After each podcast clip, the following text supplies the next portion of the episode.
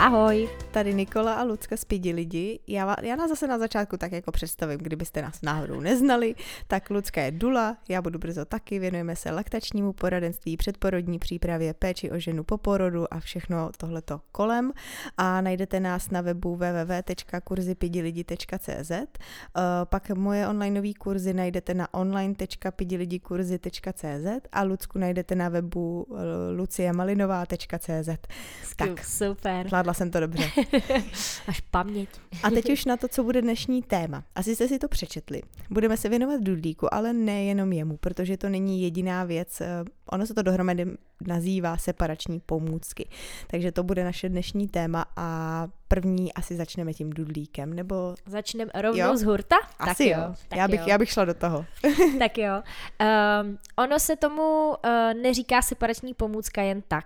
Uh, ono samozřejmě, um, to používání dudlíku je dost kontroverzní téma, že jo, co si budeme jako povídat, uh, ale to, že to má určitý rizika, uh, který jsou poměrně velký, tak to je samozřejmě nesporný. Přece jenom ten dudlík nějakým způsobem, jak už z toho názvu vyplývá, separační pomůcka, nás nějakým způsobem separuje a vzdaluje od toho miminka. Já bych asi nejdřív ještě řekla to, že i já třeba osobně jako nejsem žádný jako hater ultra, že jako vidím dítě s dudlíkem, říkám si, co je to za matku? Ne, vůbec ne. Já jako chápu, že se může žena dostat do takové situace, kdy už fakt neví kudy kam a poradila se třeba s kýmkoliv, ale musí třeba cestovat autem a to miminko tam brečí, nebo prostě opravdu už neví kudy kam uh, a podobně. Ale vždycky si myslím, že uh, chce to nejdřív hledat jiný řešení, třeba na někoho se obrátit a tak a ten dudlík by měl být taková poslední varianta třeba a určitě ne první věc říct hele, my mám hrozně brečí, kde máš dudlík? Jo, že by to mělo být jako dobrý sluha, ale zlej pán. Asi si řekneme hnedka proč. O, ono je taky většinou samozřejmě důležitá právě, jak ty říkáš, ta motivace vůbec k tomu, proč vlastně ten dudlík jako se někdo rozhodne podat, protože uh, řekla bych, že ještě pořád tím, že je to jako normální vlastně v naší společnosti a víceméně to vidíme už odmala všude, jo. Jdeme do hračkářství, tam je panenka s dudlíkem nebo s lahvičkou prostě. Eh, Na každém obrázku je prostě dítě s dudlíkem, takže si myslím, že tak jako podprahově nám to vlastně už dáváno jako do té hlavy už od malička a některý rodiče se, rodiče se nad tím vlastně ani nezamyslej, jo, prostě pro ně mimino rovná se dudlík. Prostě- A je to vlastně úplně Mhm. základní jako to, co pořizujou vlastně do výbavy pro to dítě a vůbec nad tím vlastně nepřemýšlej, že to může mít třeba nějaký rizika nebo že, Že to třeba, třeba může nemusí narušit. potřebovat Přesně vůbec. tak, že to vlastně ani nemusí potřebovat, protože to miminko, když se narodí, tak neví, že existuje něco jako dudlík. A pro něj je vždycky nejdůležitější ten kontakt s tou mámou a to kojení. A ten dudlík je spíš, řekněme, jako pomůcka rodiče, než pomůcka dítěte. Jo, jo, jo, je to tak. A opravdu si myslím, že pořád, jak jsi říkala, v té společnosti to je. A když třeba Emil byl bezdudlíkový dítě první naše, tak eh, vlastně eh, neustále padaly otázky z okolí, to nemá dudlík eh, a tak chceš nějaký, nebo proč nemá dudlík, tak mu dej teďka dudlík, dítě je nespokojený. A vlastně jako neustále jsem odpovídala na to, proč to naše dítě nemá dudlík. Teď už jako u Vildy to nikdo neřeší, protože už nás znají, jo. A cizí úplně lidi se mě na to neptají, protože asi bych je sežahla pohledem, proč to vůbec řeší, co je jim do toho, jako jo. Jo, jo, ale přesně tak. Já jsem to s Emčou zažila taky. Taky jsem byla jako touhle otázkou poměrně dost často konfrontovaná, proč jí ten dudlík jako nedám a jak říkáš, velmi často jsem musela třeba vysvětlovat, proč, z jakého důvodu a bylo to teda třeba taky poměrně i dost často jako nepochopeno. Mhm, já chci říct, že spousta lidí na to nahlíží tak, že vlastně vy tomu dítěti upíráte něco, co ono potřebuje. Jo, to takhle není. Vy nejste jako špatný rodič, pokud dítěti nedáváte dudlík a nejste špatný rodič ani když mu ho dáváte. Jo, to mm, vůbec tyhle Přesně ty věci nerozhodují o tom, jaký rodič vy jste. Takže uh, to asi tak začátku. A to, to jsi mě krásně připomněla, to mi říkala právě jedna klientka, že vlastně první uh, věta, vlastně její tchýně, když se dozvěděla, jakoby, nebo když oznamovali, že čekají miminko, tak první její věta byla, ale doufám, že nebudeš to miminko trápit tím, že mu nedáš dudlík. Jo, jak je to strašně vlastně jako zarytý v té společnosti, že to je něco vlastně špatného pro to dítě, když mu ten dudlík jako nedáme. Že vlastně na No, vás ty lidi, no No, přesně tak, no. že jste jako tyrani. no tak jo, teď asi k tomu, uh, co ten dudlík vlastně, samozřejmě známe nějaký klady. Uklidní miminko, jo, pomůže vám třeba, když nevíte, jak to miminko uklidnit, může to miminko třeba pohlídat na chvilku i někdo jiný, protože že jo, s tím dulíkem třeba je to dítě klidnější, může díl spát a podobně. Ale m, mm, platíte za to taky nějakou cenu někdy. Ano, není pravidlo, že dáte dudlík, budete mít tyto komplikace, které vám teďka řekneme, že můžou nastat, ale máte asi tak 50% šanci, že se něco z toho objeví. Jo, Možná i vyšší bych jsou, řekla. Jsou děti, hmm. které jsou kojený do dvou let s dudlíkem, vůbec to neřešejí, je jim to jedno, vůbec je to nějak neovlivnilo a pak jsou děti, které jsou prostě třeba dudlíkový půl roku a najednou přijde problém a může za to třeba ten dudlík. A nebo jsou děti, kterým podáte jednou ten dudlík a hnedka toto kojení ovlivní. Přesně to jsem chtěla říct, že já třeba osobně moje zkušenost je právě spíš taková, že ve chvíli, kdy se dítěti prostě podal ten dudlík, do té doby bylo třeba plně kojený, tak ve chvíli, kdy se podal ten dudlík, tak prostě najednou začal nějaký bojkot nebo otrhávání od prsa, přisávání, pouštění, přisávání, pouštění. A vlastně potom to působilo vlastně akorát jako neplechu celkově v tom kojení, protože ono to pak samozřejmě naruší i sebe důvěru té ženy, že jo, protože se cítí jako, že tak co se děje vlastně, co se stalo, tak to miminko teda neumí, nebo já prostě nevytvářím dostatek mlíka a vlastně je to zase takový začarovaný kruh, kdy vlastně ta žena hledá nějaký jako důvod, proč to vlastně nefunguje, ale ono většinou by stačilo právě jenom odstranit ten dudlík. No tak jo, tak asi teda konečně přes tyhle ty naše kidy se dostaneme k tomu, co ten dudlík vlastně reálně, jako kde je ten problém s ním vlastně, nebo kde může být. Uh, asi jako první věc bych uh, řekla to, že miminko saje dudlík předníma mimickýma svalama, když to přikojení zapojuje zadní svaly. Jo, takže už jenom to, že se může změnit právě přisávání na prso, který může být třeba bolestivý, nebo vám může udělat to miminko nějaký poranění, uh, může třeba špatně sát z toho prsa a podobně, tak to je taková první věc, která vás u toho může potkat. Co další, dál? další věc je ta, že hlavně ono většinou, když to miminko se začne na to prso špatně přisávat, tak au, kočko, uh, tak nejenom, že um, teď mě úplně přetrhni tady váš Alois. že nejenom, že to bude samozřejmě tu ženu bolet, ale většinou, uh, většinou to miminko se velmi inefektivně kojí, protože se tam nestimulují na tom prsu, že jo, ty sběrné kanálky a ty věci, které jakoby mají, takže dochází vlastně v podstatě k neefektivnímu jakoby kojení. Já strašně nemám tohle spojení ráda, ale opravdu to miminko potom nemusí dostat to množství, který by dostávalo, kdyby se přisávalo v podstatě tím hlubokým přisátím na to prso. Tak. No a další věc, kterou to ovlivňuje, že vlastně miminko se pak nenaučí u toho prsa se uklidnit a nenutritivně sát, nebo jak to říct, jo. Nenaučí se vlastně jenom si tak dudat, aby se třeba uspalo, uklidnilo, když už nepotřebuje pít jíst, ale prostě potřebuje se jenom vlastně uklidnit, uspat, um, ujistit se o té přítomnosti té maminky a podobně, tak uh, tohle to vlastně děti, který mají dudlík, neumějí často a může to pak být trošku trápení, když se třeba ten dudlík rozhodnete odstranit, tak vlastně tohle to vás může docela překvapit, protože to miminko najednou vlastně u toho prsa třeba nechce usnout a podobně a může to mít nějaký takovýhle dopady. Další takový riziko je to, že eh, to miminko většinou eh, spí mnohem díl s tím dudlíkem, protože ve chvíli, kdy má prostě v puse něco, eh, čím se jako ududá, tak ono třeba, nebo ne třeba, ale většinou opravdu to miminko spí mnohem díl, než by spalo, kdyby ten dudlík nemělo, tím pádem se prodlužují vlastně intervaly mezi kojením a to může působit jak neplechu třeba samozřejmě u toho miminka, že nemusí třeba dostatečně přibírat, prospívat a hlavně to má má velký vliv na laktaci ženy pokud opravdu dlouhodobě jakoby se ten dudlík používá a ta žena nevytváří nějak extra velký přebytky, tak jí vlastně ta laktace bude postupně jakoby klesat a to zase vede většinou k takovému začarovanému kruhu, eh, bojkot, eh, nespokojenost. Miminko nespokojený ukojení, že jo, odtrhává se od prsa, pořád pláče, jo, prostě nepřibývá, přesně jak jsi říkala, no. Není to úplně, úplně ideální stav. Ono totiž, když si představíte, že vlastně to miminko spí s dudlíkem, tak je to jako kdyby nonstop spalo přisátý na prso jako v uvozovkách, jo, protože ono, jakmile skončí nějaký spánkový cyklus, tak ono by se probudilo a volalo by vás. Chtělo by znovu uspat, nejspíš nakojit, pochovat, něco podobného. Chtělo by kontakt s váma. Ale vzhledem k tomu, že má ten dudlí, tak ono si zadudá, tím se uklidní a znova prostě pokračuje v tom spánku. A vlastně nedojde k tomu kontaktu s váma, aby tam právě se podpořila ta laktace, ta vazba mezi matkou a dítětem a tak dále. Tak, tak. Eh, mě teďka tak vlastně napadlo, že jenom už to slovní spojení, který se vlastně pro dudlík používá, a to je prostě náhrada prsa, jo, šidítko. nebo šidítko. To je vlastně už to samo o sobě mně přijde, že je vlastně jako vše vypovídající. Uh, ale jak si říkala na začátku, já bych taky jako určitě nerada to nějak jako demonizovala prostě, nebo že říkala, že to je nějak úplně jako ultra špatný.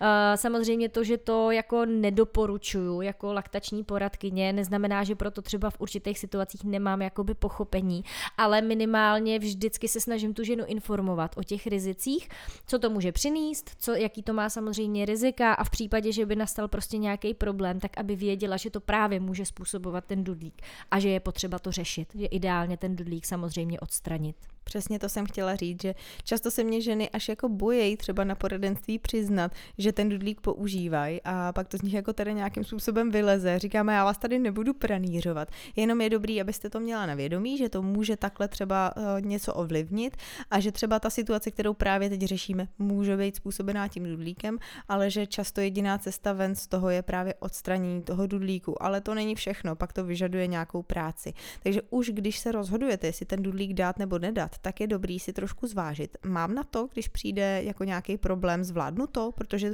to může být třeba týden prostě s poměrně ubrečeným miminkem, kdy jako jste téměř jenom zavřený doma a řešíte tyhle ty věci, protože miminko teda zkoušíte nakojit v různých eh, pozicích, polohách, hlavou dolů, ve vaně a prostě děláte všechno pro to, aby se vám podařilo to miminko prostě kojit a uklidnit hlavou u dolů. toho. jsem si tě představila s Vildou hlavou dolů. uklidnit u toho prsa místo toho dudlíku, protože ono prostě to sání potřebuje, ale bylo zvyklý na ten dudlík uhlík. Tak jenom trošku si to v té hlavě srovnat, jako jestli na to budete mít jako kapacitu energie a jestli třeba víte, na koho se obrátit právě, kdo vás v tom může podpořit a jestli prostě to zvládnete. Jestli to stojí za to. Jo. Tak. No a pak tady ještě máme takový poslední uh, takový jako riziko, nebo co to může způsobit. A to je to, že on ten dudlík velmi často zakrývá třeba určitý problémy, který to miminko má. E, například třeba bolesti bříška, e, nějaký takovýhle podobný jako no, já nevím, třeba nějaký intolerance, tak. jo. Uh, prostě ten, to miminko nepláče jen tak, jo. Většinou to má nějaký důvod. Jo, nemusí se nám ho vždycky podařit vyřešit, ale je to jeho komunikační prostředek. Na to jsme natočili podcast, jmenuje se to Pláč miminek. Kdybyste si o tom potřebovali poslechnout, tak tam to rozebíráme víc dopodrobné, jaký můžou být ty důvody a podobně. No ale Uh, vlastně tím, že tomu miminku dáte dudlík, tak mu vlastně jako zacpete pusu, ale ty věci se nikam nestratí. Oni vlastně, on je, to miminko jenom nekomunikuje v tu chvíli. Tak jenom, uh, že i takovýhle riziko tam vlastně je. No a to je takhle za mě asi k dudlíku, co se týče tak. nějakých rizik a, a těch věcí. Přínosy asi známe asi všichni, to jsme nějak na začátku taky schrnuli, ale prostě může to mít i negativní dopad a taky nemusí. Tak jenom si to hoďte na ty misky vach a vyberte si, co je pro vás důležitý, nebo jak to cítíte vy, jestli to je opravdu bezvýchodná situace, potřebujete to, nebo jestli to jenom třeba můžete zvládnout bez dudlíku s nějakou podporou něčí a podobně. Tak, tak. No a další uh, takzvaná separační pomůcka, kterou tady máme, tak je silikonový klobouček na kojení. Já určitě, a myslím, že budu mluvit za obě, doporučuji se silikonovým kloboučkům vyhnout jako velkým obloukem, jako co největším to půjde, protože ty silikonové kloboučky nejenom, že je nepotřebujete, protože uh, nejsou špatný prsa a špatný bradavky na kojení. Tomu miminku je ta bradavka v celku jako volná. Uh, pro něj je to prostě jenom vývod vlastně těch žláz, odkud to mlíko jakoby vytýká, ale pokud se to miminko přisává právě správně a to na celý ten dvorec, tak je úplně jedno, jakou tu bradavku máte Další věc je ta, že ona ta bradavka v té pusince vlastně jakoby vyleze ven. Uh, je to sval, jako každýkoliv jiný, takže čím více jakoby ta bradavka trénuje, tak ona samozřejmě postupně vylízá ven a po nějaký době kojení i vpáčený nebo plochý bradavky budete mít prostě konstantně jakoby vylezlý, jo. Ale je to v podstatě úplně jedno, protože tomu miminku to fakt je ono nemá nějaký představy o tom, jak ta bradavka vypadá, když se narodí. Pro něj je to prostě prso, na který se přisaje, ví, že to je jediný zdroj potravy v podstatě, který jakoby má, takže to miminko je schopný se vám prostě přisát i na holou kůži. Tak moc silný ten potlak jakoby mají v té pusince. Jak nejsem militantní u dudlíku, tak u silikonových kloboučků jo. Tam opravdu jako Žádná žena je nepotřebuje. I když máte ragády na prsou, často se to právě doporučuje třeba, když má žena poraněný bradavky a podobně, tak ji doporučují kojit přes silikonový klobouček. To může být cesta úplně teď to nechci říct, prostě, prostě doprčit, jo, uh, tak. Ono se to většinou totiž ještě zhorší těma silikonovými kloboučkama, jo. A nebo to přejde a pak si je znovu ty ragády vytvoříte, jakmile ten klobouček odstraníte, pokud se vám to vůbec podaří, protože někdy si na to to miminko zvykne, pak nechce to prso. No ale ono většinou ty ragády jsou z nějaký příčiny, jo, může tam být, já nevím, kvasinka, špatný přisátí a podobně. Není to jen tak, že by se jako miminko narodilo a poškodilo si jediný přívod jako svojí stravy, jo, že by se jako rozhodlo vás zlikvidovat a samo sebe taky. Takže to tak úplně není a má to většinou jiný řešení, jo. Silik silikonový klobouček je věc, kterou vyrobil někdo proto, aby vydělával peníze, ne proto, aby vám pomohl, protože to ne, tu pomoc nepotřebujete, ne takovouhle. Pokud tam je nějaký problém, třeba velmi často se právě dává ten klobouček ve chvíli, si třeba to miminko nechce přisávat, nebo špatně se přisává a podobně. A právě v porodnicích bývá přesně ten mýtus toho, že když žena nemá jakoby ty vhodný vylezlý bradavky, takže jako nebude kojit, že prostě eh, jako takový ty poznámky s těma prsama prostě nebudete kojit, já jdu pro, pro, prostě pro klobouček, aby to vůbec jako fungovalo. Ono není problém v té bradavce, je problém v té nepodpoře a v tom, že ve chvíli, kdy žena je prostě citlivá a potřebuje naopak dodat na té sebedůvěře a přijde někdo a totálně jí schodí, tak to je ten problém. Proč ty ženy jakoby nekojej, nebo z nějakého důvodu ten začátek třeba není úplně jakoby ideální, takže není to jakoby v tom, v té fyziologii, ale je to většinou prostě v té psychice. Takže pokud se vám miminko nechce přisávat, tak je spoustu různých způsobů, jak ho jako Podpořit přimět, motivovat. motivovat ho vlastně jako by v tom přisátí a ten silikonový klobouček by měla být jako úplně, ne poslední, ale až ještě úplně za poslední prostě jako možností. Vždycky se dá vyzkoušet spoustu jiných věcí. Jo, já si myslím, že v těch porodnicích je to hodně zajetý, protože už jsme to v nějakém podcastu rozebírali, nevím přesně ve kterým, ale je to rychlá pomoc. Ono to v tu chvíli zdánlivě pomůže, ale to, co to může způsobit potom, už vlastně v té porodnici nevidějí, protože vy odejdete domů, kojíte, super, paráda, dobrý mají kloboučky, jsou jako rychtik a hotovo. Jenže pak to může mít nějaký jako dopady na vás, na to miminko a tak dál. Ale to už samozřejmě vy nepůjdete do té porodnice jim říkat, co jste nám to tady dali, prosím vás, my teďka máme jako takovýhle potíže. Jo, takže oni to dělají samozřejmě v jako té nejlepší možné víře, ale nemají asi ty informace a je to pro ně jako rutina. Jo, já jsem se setkala s tím, že třeba paní už jako po porodu, vlastně během porodu porodní asistentka jí řekla, že až pak bude bonding, že jí rovnou přinese klobouček. Jo, na, na, jako na poporodu, kdy se to miminko má poprvé přisát k prsu, že jí přinese klobouček. A protože má teda plochý bradavky. To je úplně jako holej nesmysl. Opravdu není to potřeba. Žádná žena je nepotřebuje já nevím, co k tomu víc říct. Možná bych jenom ještě třeba sdělila nějaký rizika, který to, to jo, používání to by bylo kloboučku má, protože uh, samozřejmě to, že vám to třeba vyřeší momentálně ten problém uh, s tím nepřisáváním, neznamená, že tam nejsou nějaký rizika nebo prostě vedlejší uh, nějaký nežádoucí účinky, by se dalo říct. Tak, eh, první riziko je určitě to, že stejně jako u dudlíku se vám to miminko eh, na to prso přisává těma předníma svalama, nikoliv, nedo, jako na tom kloboučku se téměř vůbec nedá dosí, docílit v podstatě toho hlubokého zadního přisátí a tudíž to kojení nemusí tak dobře efektivně fungovat, to prso není dostatečně vyprazňovaný, to znamená, že má to vliv samozřejmě na to miminko, nemusí tolik prospívat, a zároveň má to vliv i na tu ženu, protože jí bude postupně v podstatě klesat ta laktace. Jo, a nebo v těch prvních dnech, když vlastně to je kojení přes klobouček, tak může i té ženě vlastně vznikat nějaký jako uh, retence toho mlíka a podobně, protože se to prso právě dostatečně nevyprazňuje. Takže i to tam je jako nějaký takovýhle rizika a samozřejmě pod tím kloboučkem se velmi dobře daří kvasince, protože vlastně je tam teplo, vlhko a pokud tam nějaký náběh na to třeba je, tak tohle to velmi podpoří tím to úplně jako se v podstatě dodělá ta kvasenka. No. A další věc je ta, že um, Mateřský mlíko se tvoří totiž na míru uh, miminku. A uh, vlastně sliny miminka obsahují informaci, který to tělo ženy jakoby pozná a vytvoří to mí, eh, vlastně to mlíko přesně na míru tomu miminku. A ve chvíli, kdy tam nedochází k tomu přímému kontaktu toho prsa s, eh, vlastně s tím miminkem, s těma slinama, tak ano, samozřejmě mateřský mlíko se tvoří, všechno, ale netvoří se úplně stoprocentně na míru, v podstatě tomu miminku, co by v tu danou chvíli potřebovalo. Takže tvoří se tam nějaká, řekněme, jako univerzální prostě tekutina, která je samozřejmě pořád lepší než umělý mlíko, ale zároveň to prostě není úplně stoprocentně to, co by to miminko potřebovalo. Ono částečně se tam právě i přes ten klobouček ty sliny můžou dostat, ale není to třeba vždycky a podobně. A ty sliny nesou jako poměrně důležitý informace, které prostě mm, pro to miminko jsou podstatné, jestli dostane protilátky a různé takovéhle věci, tak eh, to prostě je fajn, pokud to vzniká právě na míru podle potřeb toho miminka.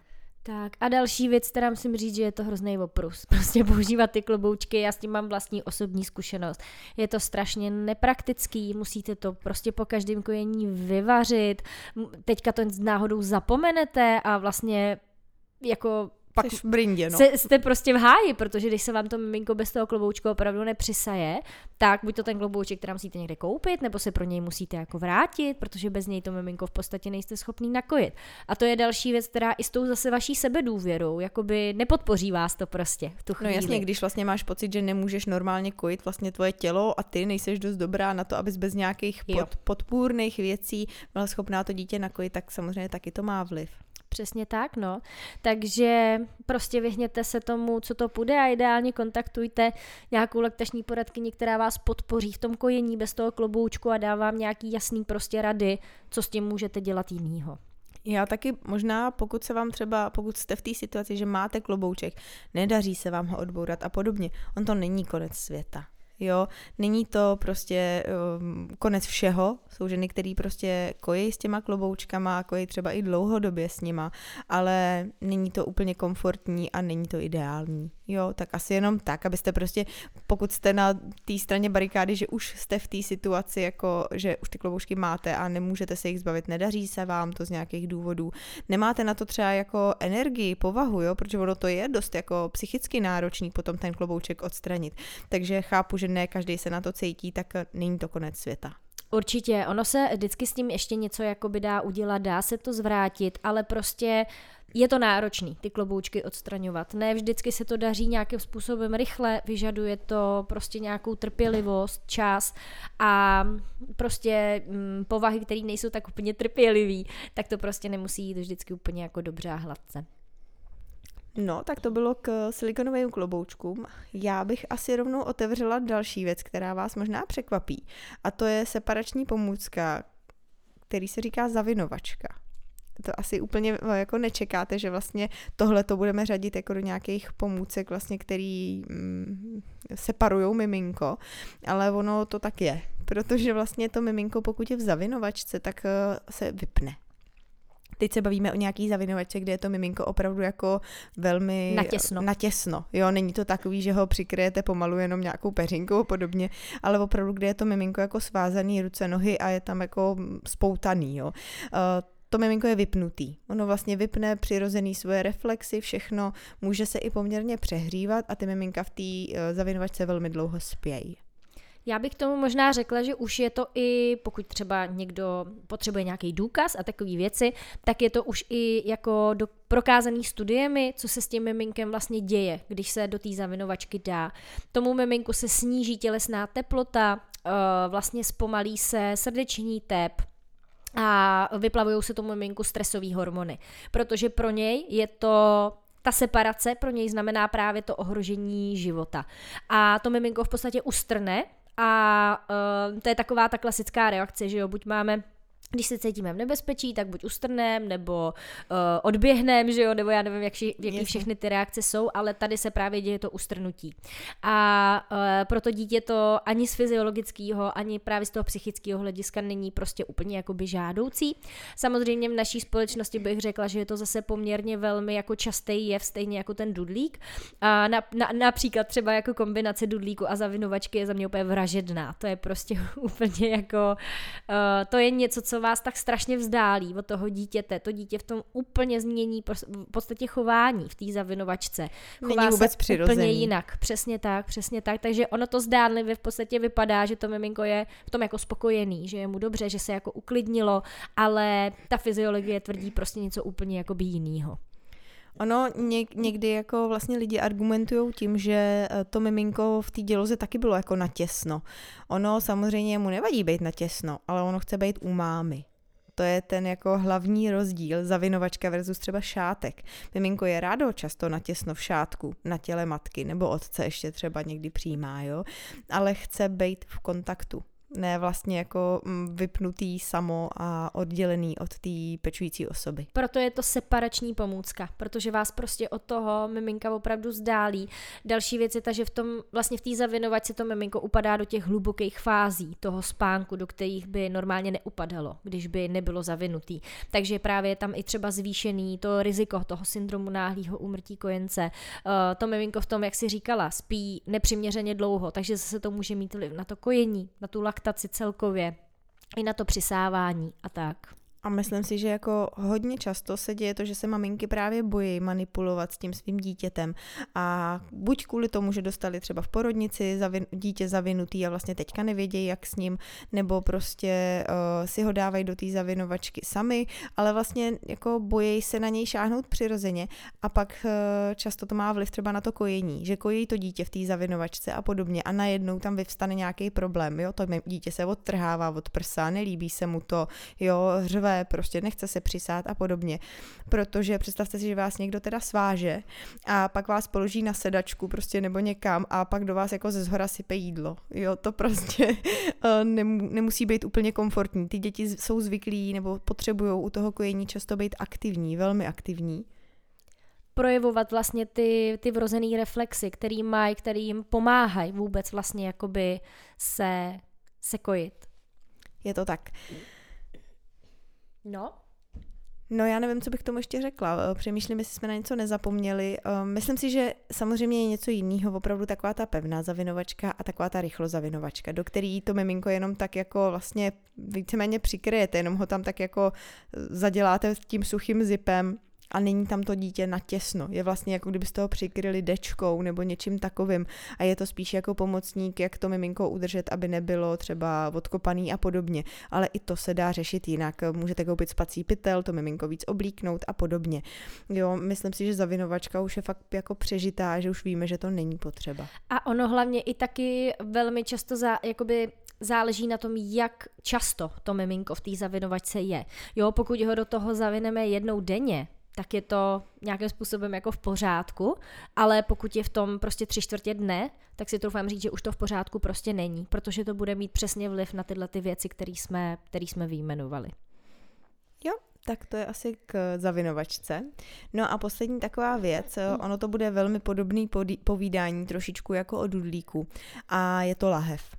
Jo, eh, říkají se tomu kojenecký lahve, nechápu proč, protože to s kojením nemá co společného, ale samozřejmě dítě do určitého věku je kojenec, ale um, dost často se setkáte se spojením, uh, že tohle je lahev vhodná pro kojené děti. Přesně jsem to teď tak, měla v eh, hlavě, tuhle já bych, myšlenku. asi, já bych asi na začátek řekla, že nic takového neexistuje. Lahev vhodná pro kojené děti, no každý, každá lahev je vhodná pro kojené děti, než, než, než eh, si to dítě jako odvykne od toho kojení. Protože samozřejmě to, když podáváte dítěti uh, nějakým způsobem, ať už mateřský mlíko, umělý mlíko z lahve, tak může to kojení velmi ovlivnit. A tohle je jako ještě rizikovější než ten dudlík, si troufnu říct, protože si na to dítě velmi rychle přivykne. Je to tak, protože v podstatě to miminko, když vyhokojíte z lahve, tak ono se stává pasivním příjemcem mléka. Ne právě tím aktivním článkem, ale většinou ty miminka u toho ležej, ležej u toho třeba právě ještě v zavinovačce, takže jsou v podstatě jakoby vypnutý a vlastně velmi rychle si zvyknou na to, že z té lahve jim to teče jako velmi samo. Oni většinou proto nemusí nic moc jakoby udělat a další věc je, že jim to teče jako hned z té lahve, což z prsa se to chvíli trvá, než se to mlíko spustí. Může to trvat třeba klidně minutu, minutu a půl, než se vlastně spustí takový ten jakoby silný tok toho mlíka, když to z té lahve mu to vlastně začne týct hned. A ve chvíli, kdy vy to miminko nakrmíte z lahve a pak ho chcete přiložit k prsu, tak ono se vám bude logicky vstekat, protože z toho prsa to teče jinak. A další věc je samozřejmě zase to přisávání. To je stejný jako u toho dudlíku, těch kloboučků. To miminko se je úplně jinak než prostě z prsu. Jo. A ještě to z té lahve vlastně teče konstantně, jo, protože uh, když se kojí dítě z prsa, tak vlastně to mlíko vždycky chvíli teče, pak je pauza, zase teče, pauza. Je to kvůli tomu, že se vám vyplavuje oxytocin ve vlnách a oxytocin vlastně vypuzuje to mlíko ven. Jo, a ten se nevyplavuje konstantně, ale právě v těch vlnách. Jako u porodu máte prostě kontrakci, pauza, kontrakci, pauza. Tak tohle je velmi podobný systém. A to u té lahve prostě není. Takže když se krmí dítě z lahve, teče mu to furt, je to úplně bez práce, má pohodu, ale pak u toho prsa vlastně musí v úvozovkách přečkat ty chvíle, kdy to mlíko neteče a ono se vlastně jenom dudá prostě a čeká, až přijde ta další oxytocinová vlna, která vypudí to mlíko ven. Tak jenom uh, tohle jsou jako velmi častý důvody, proč vlastně ty miminka začnou to kojení odmítat a je velmi málo dětí, které vlastně jsou schopní kombinovat lahev a kojení. Přesně tak, no. Uh, možná bychom mohli ještě zmínit, jaký jsou teda jiné možnosti do krmu, toho, aby vlastně pokud už nějakého důvodu musíte, potřebujete to miminko dokrmit, potřebujete odejít nebo je to jedno, prostě z jakýkoliv důvodu, tak jsou takový dvě možnosti alternativní, jak to miminko dokrmit, tak abyste si právě nenarušili to kojení. Ta první možnost je, pokud se vám to miminko nepřisává na to prso, tak to miminko dokrmit vlastně z kalíšku. Eh, můžete si to představit tak, jako když vypijete ze skleničky. Tak úplně stejně vlastně miminko pije z toho kalíšku. A druhá možnost, pokud eh, se vám to miminko přisává, tak ho dokrmit vlastně cévkou po prsu. Eh, vlastně funguje to tak, že existuje taková určitá cévka CN01, koupíte ji v lékárně nebo ji dostanete od nás a eh, vlastně vy ji rozbalíte a na konci, na jednom konci je takový nástavec, který jakoby ustřihnete, pardon, ustřihnete, aby Eh, vlastně oba konce byly jakoby průchozí a jeden vlastně ten konec dáte do toho dokrmu a druhý konec vlastně dáváte tomu miminku do koutku úst až ve chvíli, kdy se přisaje a chvíli si právě dudá.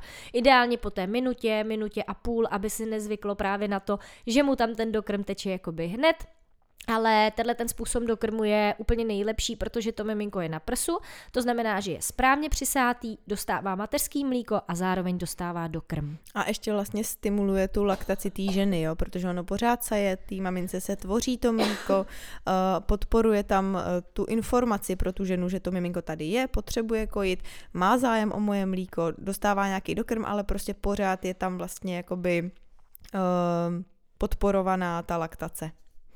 A on se potom i ten dokrm, dokrm vlastně dá krásně jakoby odstranit, pomalu vlastně ubírat, až vlastně se přejde zase jakoby na to, na to plný kojení. No a ještě bych možná zmínila to, že často v porodnicích se nějakým způsobem nechci hodnotit, jestli je to v pořádku nebo ne, a každopádně často dojde k nějakému dokrmování. V porodnicích často učej to, že si miminko necháte přisát na malíček a potom vlastně stříkačkou po tom prstu uh, mu tam dáváte ten dokrm. To není úplně jako ideální situace, protože právě vy to tomu miminku stlačujete tu stříkačku do pusy. Jo, a v tu chvíli vlastně vy mu regulujete ten tok toho mlíka, ono se zase nemusí se příliš snažit.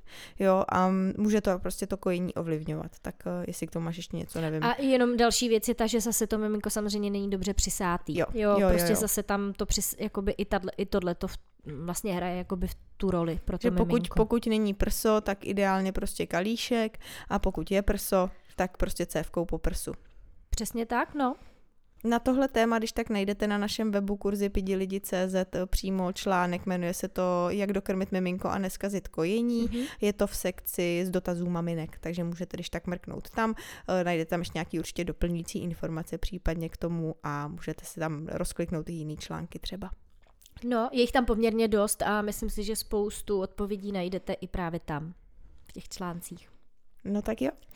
Tak eh, to je za nás asi všechno dneska. Mm-hmm. Nám ultra přeskakuje hlas. Jo, no. Snad se to dalo poslouchat. Mějte se krásně, uslyšíme se zase příště. Ahoj. Ahoj.